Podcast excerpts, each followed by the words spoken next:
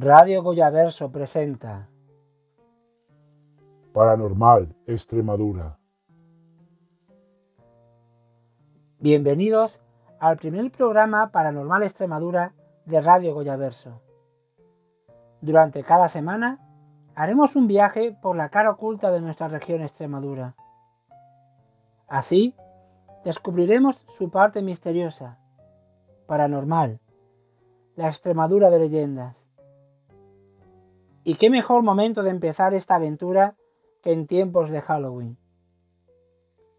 Extremadura es una región plagada de fenómenos que se escapan a los ojos y oídos de lo que se denomina, seguramente de manera equivocada, lo normal. Iniciamos el programa con casos acaecidos en la provincia de Badajoz. Los acontecimientos que os traemos están recogidos en el portal web Extremadura Misteriosa. Sin más, comenzamos el viaje. Comenzaremos hablando de una leyenda de nuestro pueblo, Alange. Esta leyenda está recogida en la página web de la entidad mixta Alange Experiencia Saludable y ofrecida por el cronista oficial de Alange, Juan Diego Carmona. La historia de la media luna. Corría el año 1550 y se terminaba de construir la iglesia de Nuestra Señora de los Milagros, financiada por la Orden de Santiago, orden que estaba a cargo de Alange a través de su encomienda. Una iglesia majestuosa y cuidada hasta el último detalle. O quizás algún detalle se pasó. Este año, 1550, era un año de cambios. Hacía ya algunas décadas que los reyes católicos habían obligado a la conversión al cristianismo a los musulmanes que practicaban su fe, y a ellos se les llamó moriscos. Estaban presentes en muchos pueblos, entre ellos en Alange. Los moriscos, que residían en nuestro pueblo, eran grandes albañiles, de ahí que se les encargara en su mayoría la construcción de nuestra querida iglesia. Para encontrar de lo que os vamos a hablar a continuación, tenemos que fijarnos bien. Está en el exterior de la iglesia, en una de las piedras de granito.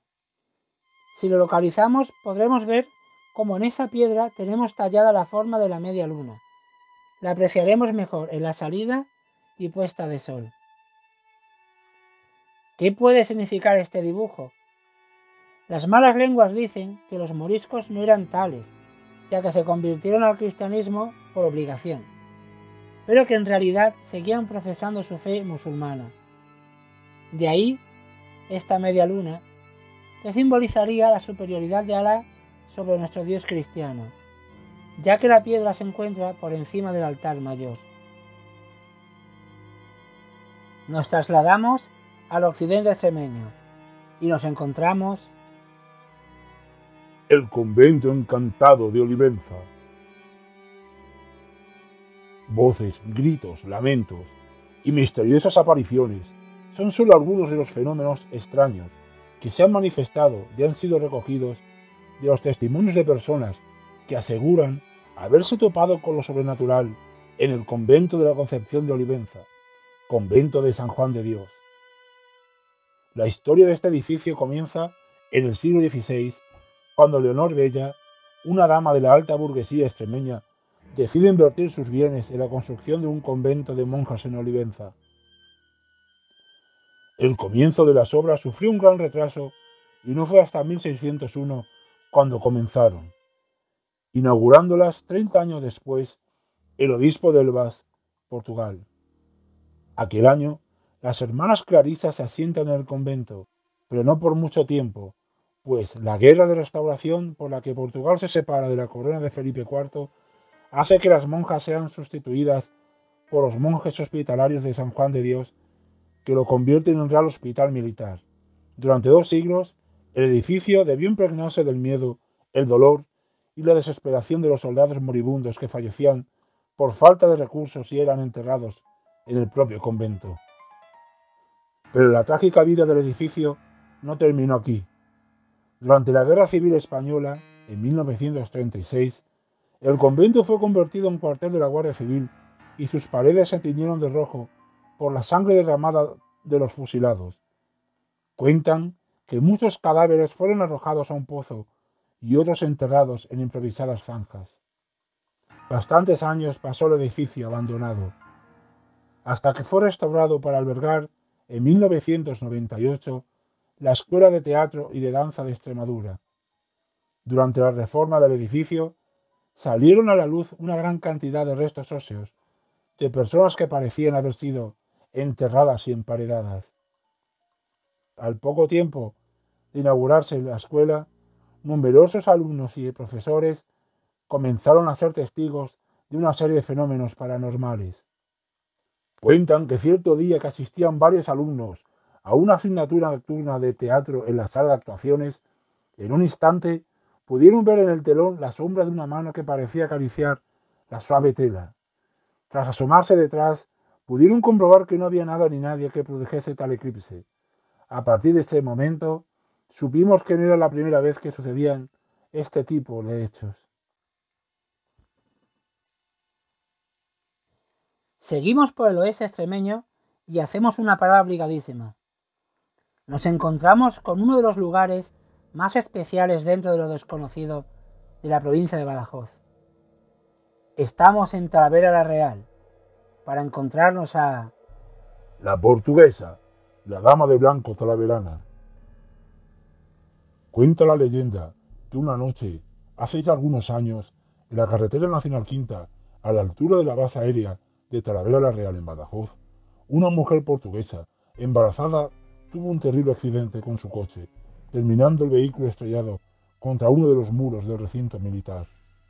La chica, aún con vida y atrapada en el coche, pidió ayuda al soldado que se encontraba de guardia en la garita, pero éste, seguramente por miedo a dejar solo su puesto de control, no acudía a socorrerla, sino que llamó a sus compañeros para que la auxiliaran, pero cuando los militares llegaron, ya era demasiado tarde.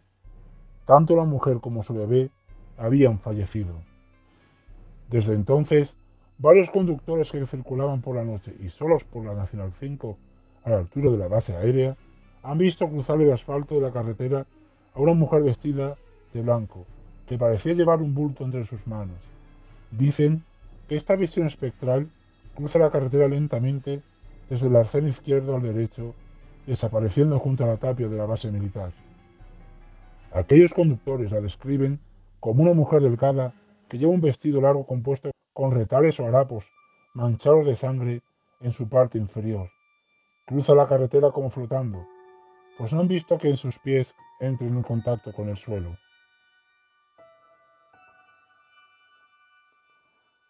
Justo en este lugar, la madrugada del 12 de noviembre de 1976, se produjo uno de los fenómenos ovni relacionados con el ejército del aire más extraños de la historia de España.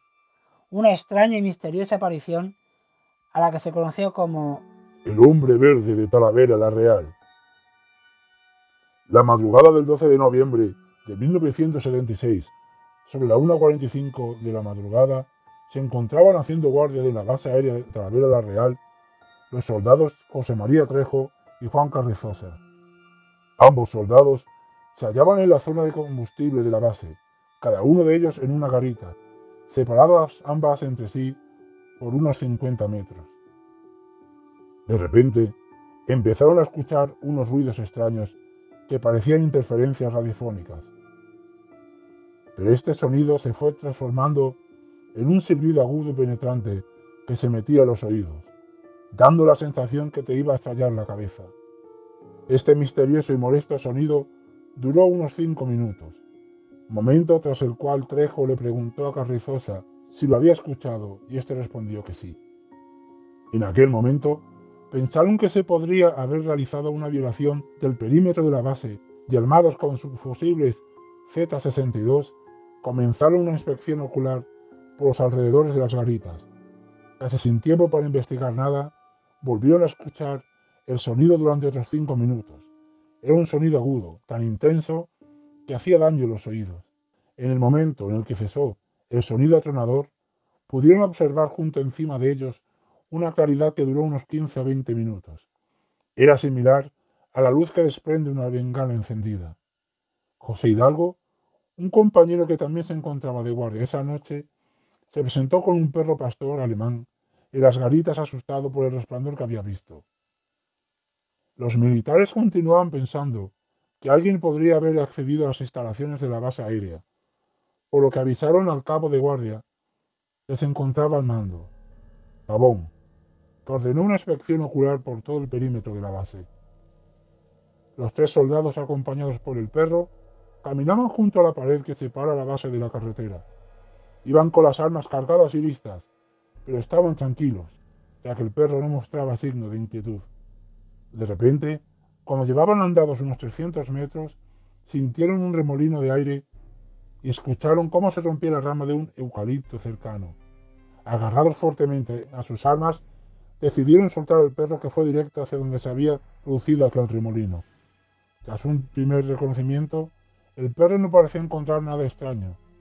No ladró ni hizo ningún tipo de ruido, pero volvía hacia los soldados tambaleándose, como si estuviese mareado. Volvieron a mandarlo varias veces más, y su comportamiento era similar. No hallaba nada en el lugar, pero volvía mareado. Repentinamente, en un momento dado, el perro adopta una medida defensiva y comienza a caminar en círculo alrededor de los soldados, empleando una técnica de protección. Gritaron varias veces, dando el alto a los soldados, pero nadie respondió. En un instante, el soldado Trejo siente un escalofrío por todo su cuerpo. Tenía la sensación de que algo o alguien estaba detrás de él. Al girarse, pudieron ver a unos 15 metros de ellos a una figura verdosa, formada por varios puntos de luz de unos 3 metros de altura, con una cabeza pequeña en la que parecía llevar una especie de casco y un cuerpo grueso del que salían unos largos brazos que estaban en posición de cruz. Las manos y los pies no pudieron verlas. Trejo intentó disparar, pero sintió un agarrotamiento general en su cuerpo que se lo impidió y cayó al suelo mareado. Hidalgo y Carrizosa realizaron en total entre 40 y 50 disparos contra aquel ser que de repente desapareció con un gran resplandor. En ese preciso momento volvieron a oír ese sonido tan agudo y chirriante que habían escuchado anteriormente. Cuando éste cesó, ayudaron a Trejo a levantarse y fueron a dar el aviso a la base que se puso en alerta máxima. Al día siguiente, 50 soldados peinaron la zona donde había ocurrido el suceso y no encontraron ni los casquillos utilizados ni impactos de bala en la tapia situada tras el supuesto gigante. Expertos militares certificaron que las ametralladoras habían sido disparadas. Pero, ¿qué ocurrió con los proyectiles? ¿Contra qué disparaban? Unos días más tarde, Trejo caía al suelo inconsciente en el comedor de la base, tras haber mostrado algunos signos de ceguera. A partir de ese momento, el soldado tuvo varios episodios relacionados con desajustes que denominaron nerviosos. Sobre este hecho, el ejército del aire abrió un expediente del caso pero fue cerrado rápidamente, según parece, porque no existía información suficiente al respecto. Pues con el maravilloso caso del hombre verde de Talavera la Real, cerramos el primer programa de Paranormal Extremadura. La semana que viene seguiremos volando por la Extremadura oculta, la Extremadura paranormal, fantasmagórica, una región de leyenda en Radio Collaverso.